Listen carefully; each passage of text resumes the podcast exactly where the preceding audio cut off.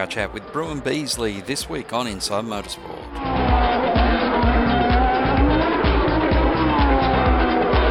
We find out more about the TRS series with Tony Whitlock asking the questions. The build up to it, I mean, obviously you, you've got a factory over in New Zealand where you keep the cars. So what happens is Toyota New Zealand own the cars. They, they have a warehouse and a factory and they've got full-time staff doing the preparation. I know you recently moved it to Hampton Downs. They've moved. They were in um, uh, just south of Auckland, uh, part of Toyota there, and they've moved to Hampton Downs in a in a, facility made for them now, and they run their 86 program out of one side and the Toyota Racing Series out of the other side.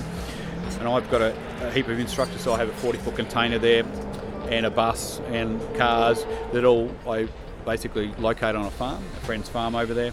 I go over a couple of times a year, sort things out, clean it up, pack, do what I'm going to do, and then I go over in a couple of weeks beforehand. We do a shakedown day. Um, we take delivery of the cars. They're all re- prep ready to go, signed, written as to our instructions. Then we put them in the containers. Uh, in my container, in Toyota got a couple of containers. Um, we shut the door, and then we see them at the first round when they're delivered. So the kick-off is when? First weekend in January? Um, about the 12th, 13th, that weekend of January. Um, so we start on the, the first round. We start on the Monday, which I think is the 7th or the 8th, which is the first round. We've obviously got to set up. We've got to, we meet the drivers the first time. We do pedals and seats and pieces. Then we're on track Wednesday, Thursday, Friday, Saturday, Sunday, and then the next from that point on we're on track Thursday, Friday, Saturday, Sunday. which which is one of the reasons also why it's successful is because consecutive days driving. Look, you get, the, the reality is these kids are getting 20 days out of 30 in a car, and I think the number is if you're classified as a rookie, you get 50 odd sessions over the course of the, of the series. You can't do that anywhere in the world. Um, Europe's all snowed out, testing bans. They can go to New Zealand. They get to see a beautiful place. You know, the families will come and they travel around in motorhomes, and they in the car. And not only is it a good series, but it's competitive. The cars are fast. The, the F3 approved hubs. They've got a good Toyota twin cam engine in. The aero's fairly limited. They move around a fair bit. They're on a really good Michelin tyre, and it's just close. You know, three tenths I think spread the whole field at Invercargill last year in qualifying. 20 cars, three tenths. How do you find the people to do the work you need every year, going over there for such a short period of time and with a, such a specific skill set? Look, most of our staff all through the series that come from Europe. Um, they're all used doing Renault Euro Cup or F3 in Europe. Um, I'm lucky that I, I carried some staff over from the existing team. Probably in the last year or so, and, and especially this year, I've got some new guys coming on board that I've met. I did a, a bit of a trip early in the year and went to a couple of rounds and saw some people and met some people. And um, most all all four of my engineers are from Europe, doing stuff over there. Um, and half my mechanic staff come from Europe as well. I've got a couple of local guys who used to work for me in Minda, believe it or not. Tim, who does tyres at Nissan next door, who was my truck driver, did my tyre. He comes over, does my tyres, drives my bus. We've got a big 20 seater bus. Ronnie, who worked for me as a mechanic for, for the whole of Minda as a subcontractor, he comes over as well. So it's it's a bit of Minda, but it's actually a lot of new new faces as well. And obviously, outside of going over to Europe and meeting these people, you obviously have to keep well abreast of so many different types of motor racing series, whilst being fully immersed in supercar land. Yeah, look, it's it, it's been a big big year for me. I mean, I think I left January or last year, January the eighth. Did did the series, came back mid February, right from where we started going again. We had the, the, the test day at Eastern Creek, and then we had the whole year.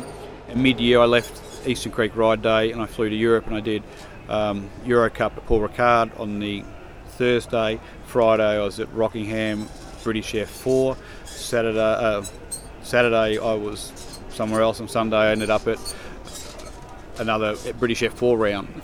Um, then the following week, I did um, a reconnaissance. I went to all the teams, went to Carlin, um, Fortec, caught up with Mick and a few other people, and, and, and saw them. Had a look through facilities, and chatted about series. And you know, a lot of those guys are part of it. You know, they've all done it. Most of those managers, those team managers. You know, Trevor Carlin is a big, big fan of it. All his drivers from FIF3 this year from the series the year before. So um, he's a big fan. So they're really keen to, to have us see this, meet us, and be part of it. Yeah, you know, and for uh, for me it was pretty cool going to, to Carlin and having a look around and, and being part of that and you know being accepted with open arms because they love the series. They want their kids to come and do it.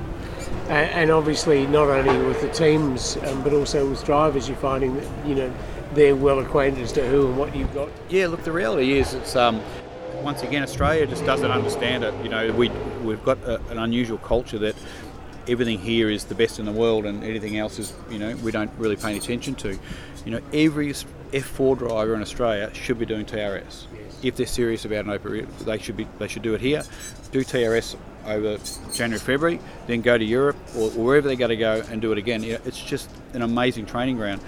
But you talk to people here and they go, oh, yeah, what's that? Is that those 86s? They don't even comprehend what's going on over there.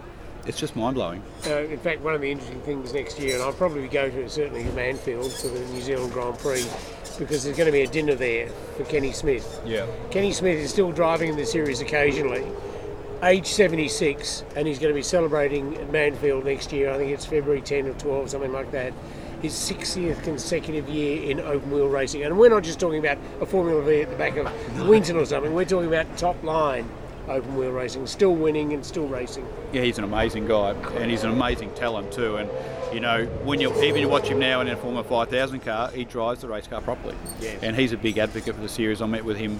He's got a young bloke. He's trying to get into the series. Um, you know, he he understands it too. You know, it's just we don't get it, but everybody else in the world does. It's everyone accepted it. You know, we ran an American kid last year and through a management company in America and and um, Mexico, and every year they're sending me drivers.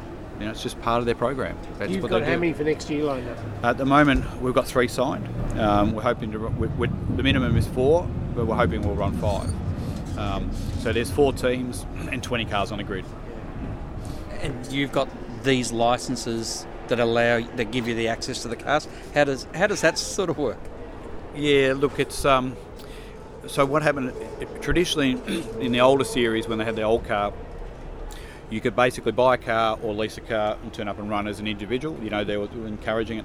And what they found was that people would come and go, come and go. So when the new generation car came out in 2015, they decided what they'd do is they'd keep all the cars in house and there's there was four teams that were constantly always running it were supporting the series, and they said they're the four teams that are allowed in. So um, I was fortunate enough to get approval through that process to basically roll E-Tech over into M-Tech. Uh, they were quite keen to have me on board because it was something, you know, some new new blood and tried to, you know, present at a level and, and try and do a good job. So I'm lucky to be one of four teams. Um, and I, it's, it's not a written agreement; it's a verbal agreement amongst ourselves. Um, but the allocation of cars come through them anyway. So, you know, you can't rock up and ask for a car and run a weekend because the, the cars are allocated. That each car, each team that's in the series is part of the series.